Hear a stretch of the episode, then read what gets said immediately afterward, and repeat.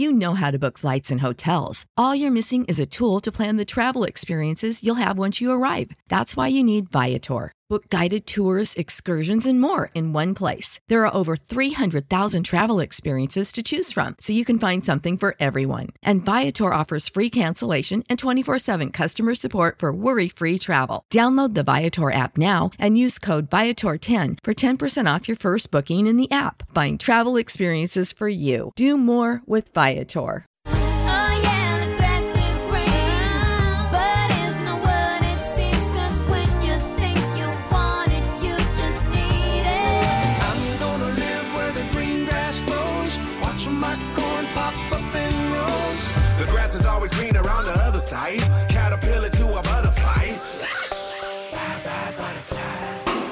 It's Green and Growing with Ashley Frasca Plants, flowers, trees, and stuff. Brought to you by Pike Nurseries. on 95.5 WSB.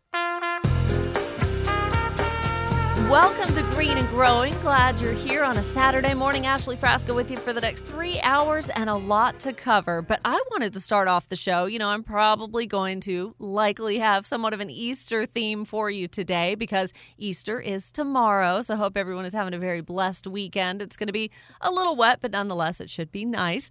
And a guest that I had on last year that was just all the rage and people got really excited about and wanted to bring back Heath Ward, owner of City Chick ATL. Heath, welcome back. Oh my gosh, Ashley, thank you so much for having me back. I'm very excited to be here. Yeah, we had a really good time talking last year, and you really opened my eyes to this whole world of backyard chickens. And I know this is a big deal in Atlanta, and it's getting to be a little bit of a bigger deal in the city, too, right? Absolutely. Urban chicken keeping has been really popular, um, somewhat thanks to COVID when a lot of people got stuck at home and uh, needed kind of a uh, backyard project. So, yes, Atlanta is actually home to some really more relaxed chicken laws than other cities in the United States. So, we're very lucky to live in Atlanta. Now, I was going to ask you about that because some people would kind of dread, like, oh no, if my neighbor gets chickens or roosters or something like that, is that going to be a problem? But what do you tell folks that live in other municipalities about, you know, maybe checking with city ordinances first? Yes, uh, that's what I always tell anybody that is considering uh, getting into chickens is to first check with any ordinance that you may have, even if you think that, if, even if your neighbor has chickens. I know some people that have gotten into trouble just by getting chickens thinking that they could have them. And if you belong to an HOA, please, please, please check with your Oh. HOA first. Uh, yeah, many, many, many HOAs hate chickens. so, yes, please always check with your HOA rules first. But no, thankfully, the city of Atlanta, we've got so many great uh, chicken keeping areas out there. But, uh, but yeah, check your ordinances first. You know, and Good if point. if your family is big eaters of eggs, my goodness, this is like I mean, it's a fun thing. Uh, You know, you almost take them over as pets, but saving money. Like I follow a lot of homesteaders, Heath, on Instagram and things like that, and the amount of money people save by raising their own farm fresh eggs is incredible. Well, you know, so that's a really good question. And I personally think that you can save money with chickens, but it is you are going to have to work at it. Um, personally, I don't save a lot of money um, from my standpoint. I invested a lot of money up front into my chicken coop, uh, which I also recommend folks do. Um, some of the upfront costs of chicken keeping can be somewhat expensive, but once you get over that two to three year hurdle, um, the return on investment is really great with all the fresh eggs. And then you can also sell them to your neighbors as well. Ooh, that's even a, a better point and help pay for those fancy chicken coops, right?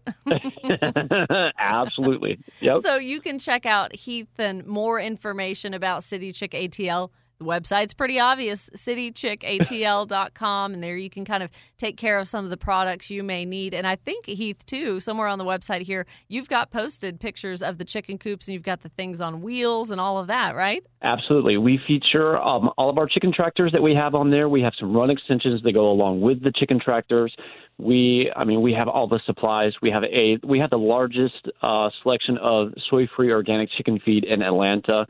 Uh, so we, we yeah we can literally get everybody started up and running on their their chicken backyard chicken keeping adventure right away. For anyone that hasn't kind of put two and two together, maybe I didn't connect the dots. So Easter weekend, this is the day before Easter. We're talking to Heath Ward of City Chick ATL, and it's because last year when I reached out to you, I thought you know a lot of parents get their children a cute little fluffy yellow baby chick for Easter, and that's so cool. That sounds like so much fun. I'm jealous that didn't happen for me when I was a kid. But then what happens, Heath, is this these little chicks they become chickens, and then people are like, "Oh, do I give it away? What do I do with it?" Oh my gosh, I'm so glad you brought up this really important point because that happens to so many people every year. People will go to a feed store and they cannot resist the cute little tiny oh. yellow ball of fluff that baby chicks are. But you have there are a lot of things to consider with those little baby chicks. Baby chicks can grow up into being um, you want them to be hens, but sometimes you get an accidental rooster, and then you have to figure out, oh, what do I do with that rooster once he shows up on my door? Um, you have to, you know, consider. A lot of people don't realize chickens can live to be over 10 years old if they're properly cared for, which is uh, quite a long time. Um, and they they need uh, baby chicks are going to need a constant source of heat.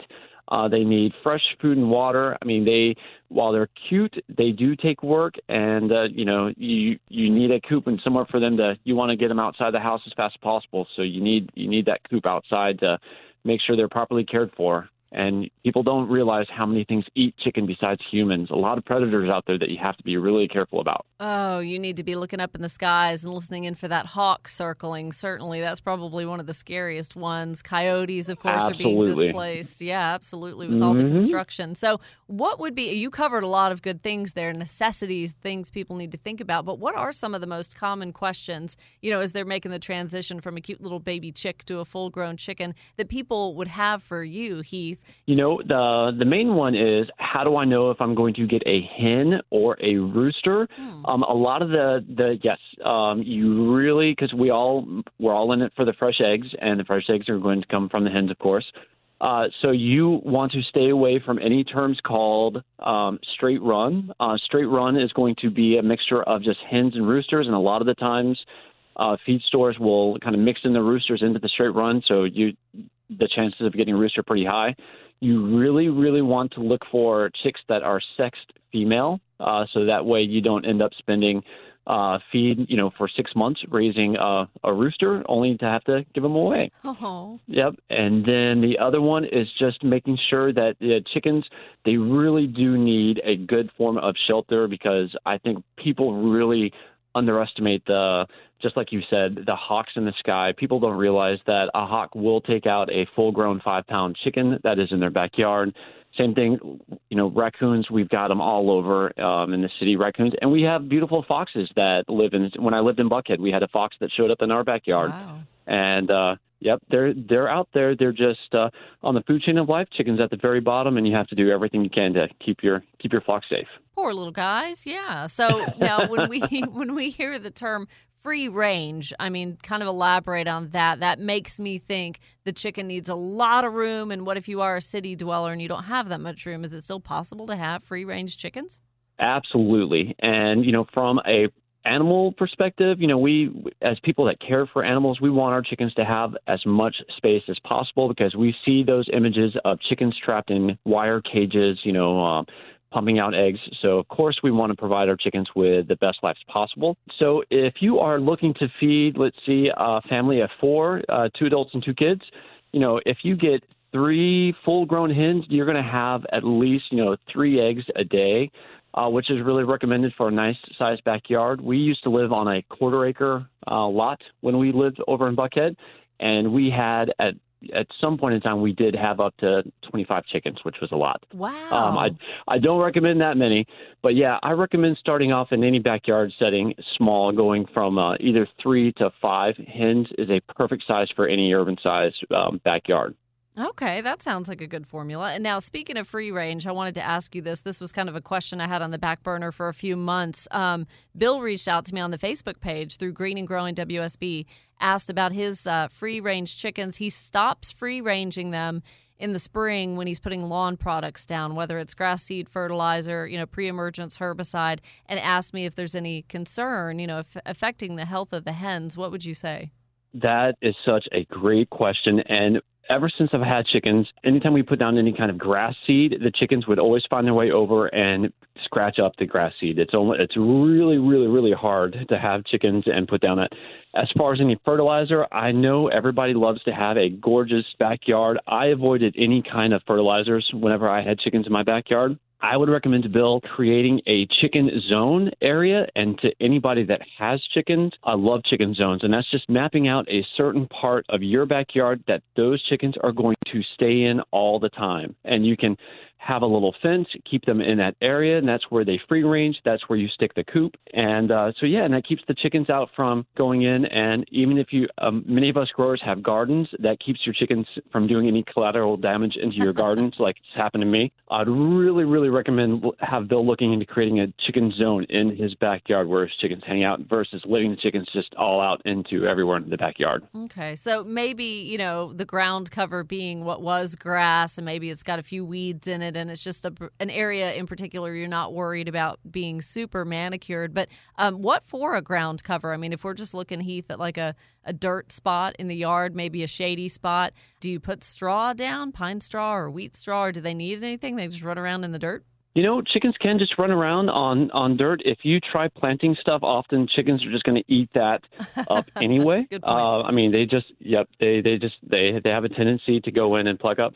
Um, there are are some fodder systems that you can grow uh, that chickens can eat um, that you can supplement in there with. And I know this is going to sound kind of weird to many of your listeners, but chickens like to roll around in dirt, and that's how they stay cool, and that's Oh. how they get rid of bugs in their body, and that's what they call dust baths.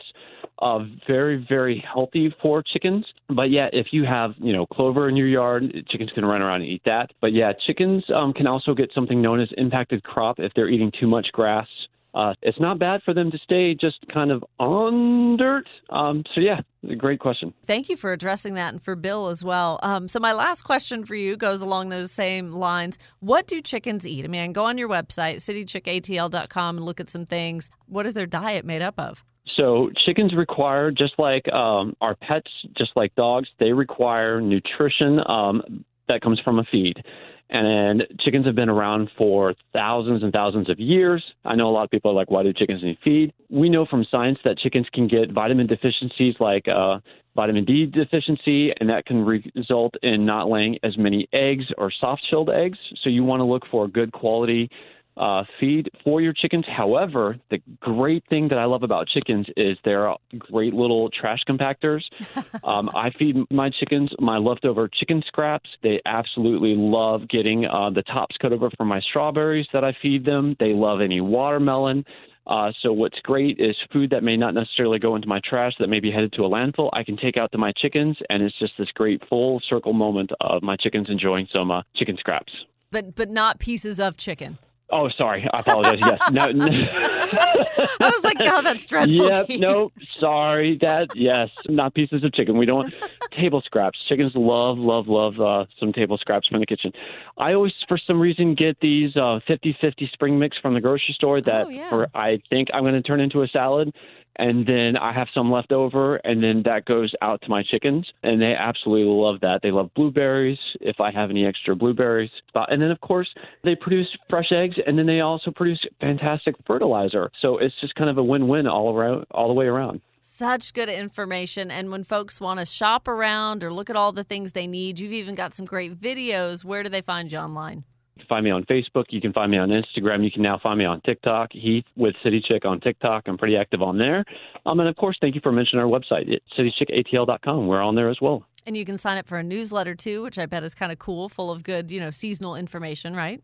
We provide all kinds of details to help out with folks, especially new chicken owners. We we give you all the tidbits and all the tricks that we've learned over the years. Make sure that everybody has all the information they need to kind of help raise chickens healthy and happily. All right, so I've got to end on a corny note, and I and I hate this because when I take folks or when I take my dog, my Great Dane Shadow, out for a walk or we're camping, I always look at my husband and say, if I had a dollar for every time somebody said, "Do you have a saddle for that thing? Can somebody ride her?" Because she's so big, she's 130 pounds. So you mm-hmm. probably get this a lot. Which came first, the chicken or the egg, Heath? Oh my gosh, you know, and I I want to say the chicken came first. You're going to go full circle on this.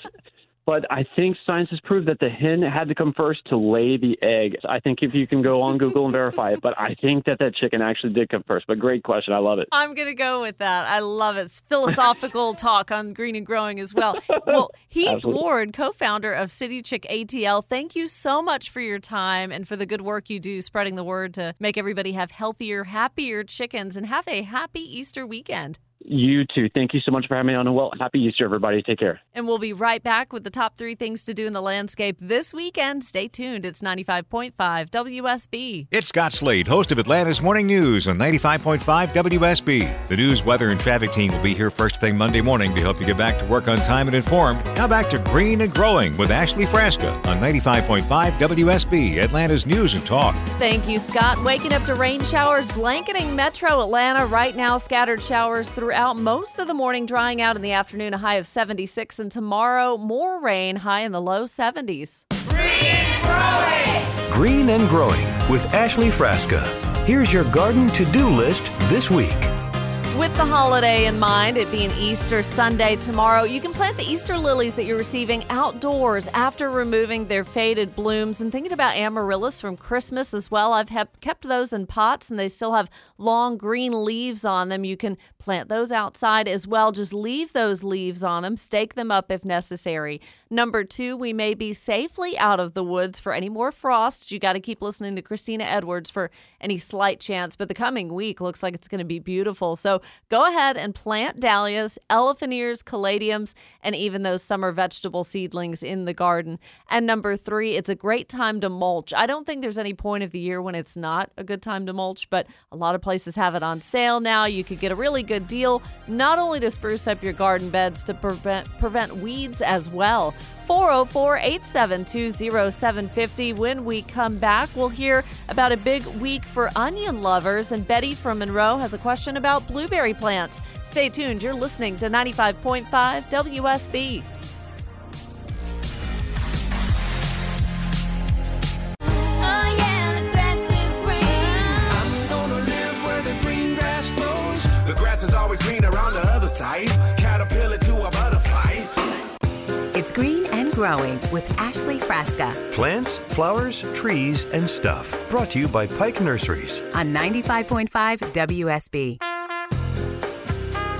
Back on the show and a lot coming up. This is a show I've been looking forward to. Hey, thanks for tuning in to Green and Growing. So, we heard from Heath Ward from City Chick ATL. That was a fun interview. Um, you know, some of you may be thinking about getting the kids some baby chicks or baby bunnies for Easter, but just remember to treat it like a pet. That thing's going to grow up into, you know, kittens and puppies are so cute, but they they get to be big. They turn into cats and dogs. So same goes to the baby chicks and the bunnies. Um, a big day for onion lovers this past week. We'll get to that in just a moment. And coming up at seven o'clock, Norm Mitleider, friend of the show, certified aesthetic pruner, talking about appropriate pruning for the month of April. I was so glad he talked to us a couple of months ago about silhouette pruning when in the winter time when the trees don't have their leaves, and that makes uh, the task of pruning a lot easier for you. Well, round two could occur here in the next couple of weeks, and then at 8:30, Pike Nursery along, and you're going to like this conversation. Solutions for shade. So there are always plants and ground covers and things that are going to be viable for shady spots in the landscape, and they've got some great ideas, plus Easter plants. So keep that in mind if you need to head to Pike Nursery today or tomorrow and bring a hostess gift or a nice, pretty Easter lily or orchid or some kind of other plant. Um, if you're traveling over to someone's house for a meal, that might be a really good idea. Be part of the show by calling 404 872 0750. I hope to hear from you this morning. Up first, and she's been holding very patiently. I've got Betty calling from Monroe. Good morning, Betty. Welcome to the show. Good morning. I have 10 or 15 mature blueberry bushes, and about uh, 100 or 200 feet away, I've got three or four volunteer blueberry bushes, Wow. perhaps spread by the birds. Will they make uh, viable blueberry plants? They very well may. Um, it's going to take a while, and, and it is possible to start blueberries from seed. We make it really complicated when we do it, Betty, because you have to stratify them, meaning they need that cold period, cold storage, and then, you know, really being able to like extract the seed. And some people do a blender, some people you know, do a lot of different things just to rough up that seed and make it ready to plant. Um, and the birds do all of that naturally, apparently. So it'll take probably eh, ballpark two or three years before that blueberry bush will ever begin to produce any fruit, though. Okay, that sounds good. I I don't think I knew that would happen, and I was surprised to see the three or four plants, good sized plants, before I actually saw them, and uh, they look good. Yes, yeah. And I mean, you know, that's great that the birds did that. It really, all the seed needs is some light, some warmth, and some moisture. So it's able to get that out in nature. So, yeah, fingers crossed. I think it could be good. Okay, thank you much. Yeah, good call. Thank you so much, Betty. Enjoy your weekend. Okay, mhm, bye. Love that. Yeah, when Mother Nature kind of does the work for us, but it is kind of complicated to uh, start blueberry plants from seed. So why not just go pick up a, a blueberry bush at Pike Nursery? Um, spring is a good time to plant them. Fall is ideal to give them time to establish in the soil around them. But um, extracting the seeds is a time-consuming process. Um, like I said, some people use a blender, just other ways to rough them up. Um, and that just sounds like a lot of work. But I know there's a lot of seeds that you have to do that to. Uh, one that I had to treat differently from any other uh, vegetable seed in my garden last year was okra. I wanted to start okra from seed, and the seed was a kind of a harder black small ball, like the size of a, a BB or maybe even smaller from a BB gun, um, and soaking those in water and just allowing them to kind of, you know, soften up maybe for a 24 hour period, at least overnight. Um, and that made it easier to start the okra that way. But uh, a lot of work goes into this. And if you're ready to start planting your vegetable garden, I want to hear from you too. 404 872 0750 because I think we're out of the woods. I'm no meteorologist, but Christina Edwards, Edwards will certainly let us know if there's any more chance for cold weather. But man, this entire week is going to be warm with highs at least around 70, if not a little bit warmer. So all of us can. Uh, finally start to get out there and play in the dirt. And you may want to proceed with caution if you had some compost from last fall over the winter. Um, if it's fully broken down, you know, I would go ahead and plant it and incorporate it into the soil and your raised beds and your garden beds and things like that, but maybe not plant immediately after that. I would wait a week or two, let that compost really kind of simmer down in the soil as you've put it all together. Um, you don't want to put the plants right into something like that. I think they may need a little bit more time to for that soil to acclimate, get to know each other, mix together pretty well, and then you should be well on your way. 404 872 0750 is the number. So, as I mentioned, uh, this story caught my attention right here on 95.5 WSB, I believe back on Tuesday. Uh, earlier this week was a big day for onion lovers. Take a listen. It's a big day here in Georgia. We look forward to Christmas and July 4th and New Year's and then the opening day for Vidalia onion season. And that is today. Georgia Agriculture Commissioner Gary Black says this is the day that Georgia's sweet Vidalia onions head to stores. You'll definitely see some before Easter. It is the official vegetable of our state and brings in a lot of money, anywhere from 120 to 140 million dollars a year based on the season, says the commissioner. Sabrina Cupit, 95.5 WSB. So be on the lookout in the grocery store. That's an exciting time for Georgians. I don't think people in other states really understand that for us. Uh, they just, you know, oh, sweet onions, same thing. No, it's not. So I went to my local grocery store, and my local grocery store annoys me to no end. I won't ever tell you what it is or who it is. Uh, but every time I go in there, I just get so annoyed. The, the people are rude and stuff's not stocked properly. So, Ashley, drive a mile or two down the road, go to another grocery store. But I, hearing that story on Tuesday, uh, went to the store the following day on Wednesday i- on the hunt for Vidalia onions, and I didn't find them. Uh, so they hadn't made their way to my grocery store in the Holly Springs area just yet. So I had to suffer through, uh, you know, picking up a couple of sweet onions, which not such a big deal, but nothing matches Vidalia onions. So maybe when you're at the grocery store picking up things for your Easter dishes tomorrow, uh, maybe you'll be able to find them and and use them. So that's good. 404-872-0750. Lots of early calls. I love that. Up next, Paul in Sandy Springs. Hey Paul, welcome to Green and Growing. Hey, how you doing? Very good. What you got on your mind? So I live in an apartment complex, and I have a pretty large balcony, but it's very shaded. Uh, it does not get a lot of direct sunlight. So kind of my question is, you know, maybe like two hours a day. So kind of my question is, what can I grow there ideally vegetable, but uh, you know, I'm big gardening. So, what kind of plants can I look for for that? Uh, only two hours a day? Uh, It's not a maybe maybe four, but it's not a lot. Not a lot of direct sun. I think it faces north. Okay. Not ideal. No, no, not at all. Um, you know, I mean, tomatoes, things that vine just really aren't going to do well because they need at least four hours, if not more. Six is ideal. Um, six is really ideal. So, as far as vegetables, a lot of things may be out of the question. Um, what you could do is maybe start garlic. Um, garlic would have been started though in the fall. That's a long one. You you uh, once you commit that to a pot, that pot is going to be you know take taking up real estate for five or six months. Start garlic bulb in the fall, and then maybe by about May you're able to harvest that. Maybe some onion as well. Um, those, Okay. yeah, those could be some suggestions, and even some herbs. You'll want to look at the tag.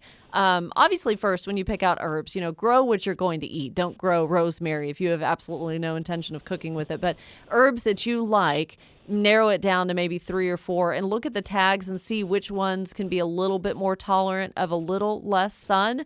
But those are going to probably survive a lot better with that little amount of sunlight than actual vegetables would be. Plus, when you're thinking about tomatoes, okra, anything like that, uh, pepper plants. There are maybe some varieties of pepper too, Paul, that you could consider, but you need to have the pollinators, right? You need to have the bees buzzing around and bringing the pollen and transferring the pollen in those flowers. So that kind of presents a whole new thing if the complex has a lot of trees and shrubs and good landscaping, that may be possible. But if you don't see a lot of bees around and things like that, it's going to be really hard. So herbs would maybe be the way to go. Gotcha. It actually is very it probably would have pollinators. So uh, that's really good to know. The potentials and peppers as well. Yeah, there really may be some varieties of peppers. Like, you know, bell pepper is going to take a long time. Those need to get pretty large. And then they all come in green, you know, and if you pick them at that point, you got a green bell pepper. But when the sun gets to them and you let them stay on the vine a little bit longer, on the plant a little longer, that's when you'll see if you have orange or red or something. But again, that's a lot of sunlight that's necessary. But Yeah. there are some fun varieties of pepper that are little smaller peppers that you'll have multiple on one plant. So yeah, go that route or herbs. I'd be curious to see what you come up with. Well, thank you so much. It's a great starting point. Thank you. And start, you know, listening to the show in the fall because I'll do it right alongside with you guys. I mean, I just take a bulb of garlic from the grocery store, leave it in the pantry for a couple of months, wait till it starts getting some green on the top of it. And that's what I plant is a bulb of garlic right from the grocery store. Yep. And I'm able to get a whole new bulb. But like I said, it's a very patient process. It needs to stay in the soil for at least four, five, six months before you really get anything. But around May is when people will start harvesting that. Oh, wow. That's really cool. Yeah. Well, thank you so much. I'm glad you called. Thank you so much for listening, Paul. Have a great morning. You too. Thank you. 404 872 0750. So when we come back, Randy in Lawrenceville asking how critical is it to rotate vegetables every year? You know, we want to do that to prevent disease and avoid bad things in the soil. David and Tucker uh, mentioning some things that the Cobb County Master Gardeners are doing. And I want to hear from you. 404 872 0750. We'll be right back. It's Green and Growing on WSB. It's Scott Slade. Did you know you can listen to Green and Growing with Ashley Frasca on Saturday mornings on your smart speaker? And me too, weekday mornings. Just tell your smart speaker play 95.5 WSB, and we're on 95.5 WSB, Atlanta's News and Talk. Here's Ashley. All right, as you've probably uh, been made aware of in the four o'clock, five o'clock hour, maybe you woke up to some thunder and lightning. My Great Dane woke me up to that very thing, and she was scared, but it was very few and far between the the rolls of thunder. But nevertheless, she was scared. Woke me up right before my alarm. Womp womp. So uh, I got to the station a little quicker this morning. So scattered showers for the morning, drying out in the afternoon. If you've got plans, all of this should roll through uh, shortly after daylight breaks. High of 76, low of 54. And then tomorrow, looking at morning clouds, scattered rain showers and storms in the afternoon. I think I heard meteorologist Christina Edwards say those early sunrise Easter services for tomorrow morning should stay pretty dry. Green, green and growing. Ashley Frasca's top three things to do this weekend. All right, great time to get out there and mulch. Not only to spruce up the beds to prevent weeds as the weather gets a lot warmer, uh, the mulch helps keep moisture in the soil, so maybe a little less watering for you. Um, I noticed my peony comes back every year. My peony plant is much happier and puts on more blooms, or so it seems. I never fertilize it, but it's mulched. Uh, it's in a nice bed that I put fresh mulch on every year, and it just seems happier the years that I mulch it. So there's a lot of benefits to doing that.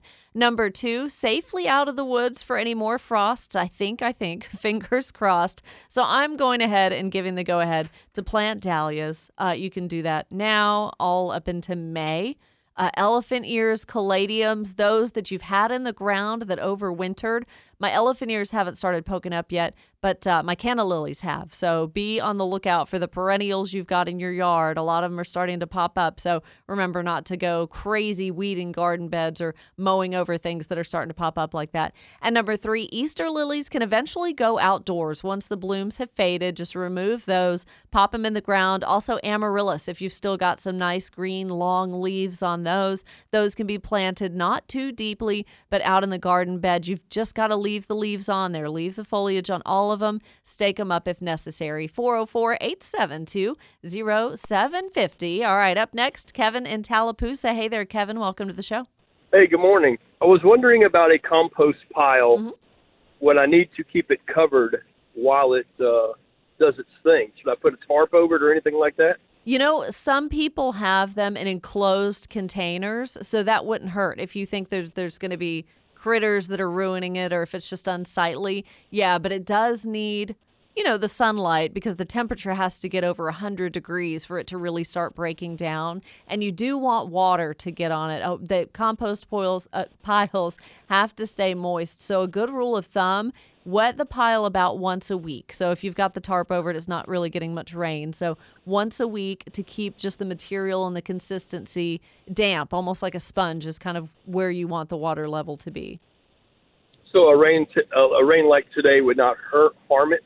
No, absolutely not. No. And I mean, you know, some people do have them out in the open. So if it gets a lot of rain, that's totally fine too. You may just have to keep turning it a little more because we got to keep just all of the materials throughout somewhat consistent as far as moisture and keep turning them too for the heat.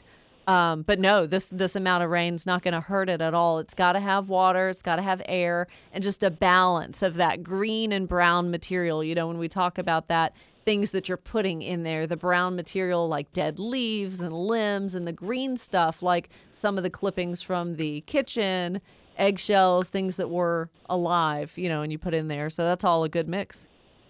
Okay, thank you so much. Yeah, thank you. Great question. Thanks for calling. 404 872 0750. David and Tucker checking in today. Hey there, David. What's going on?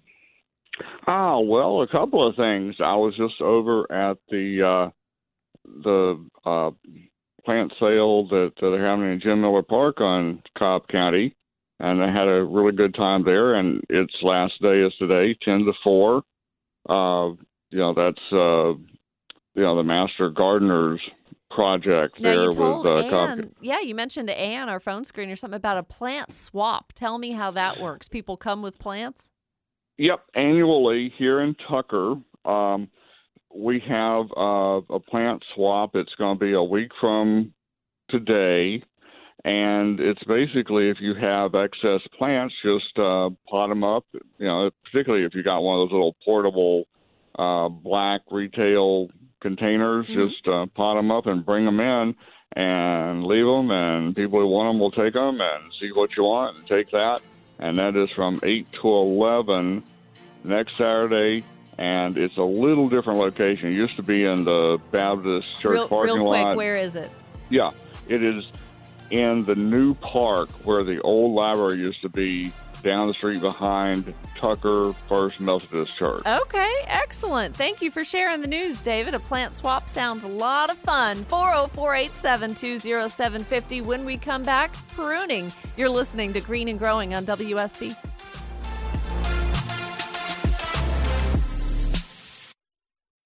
When you need mealtime inspiration, it's worth shopping Kroger, where you'll find over 30,000 mouth-watering choices that excite your inner foodie. And no matter what tasty choice you make, you'll enjoy our everyday low prices, plus extra ways to save, like digital coupons worth over $600 each week. You can also save up to $1 off per gallon at the pump with fuel points. More savings and more inspiring flavors make shopping Kroger worth it every time. Kroger, fresh for everyone. Fuel restrictions apply.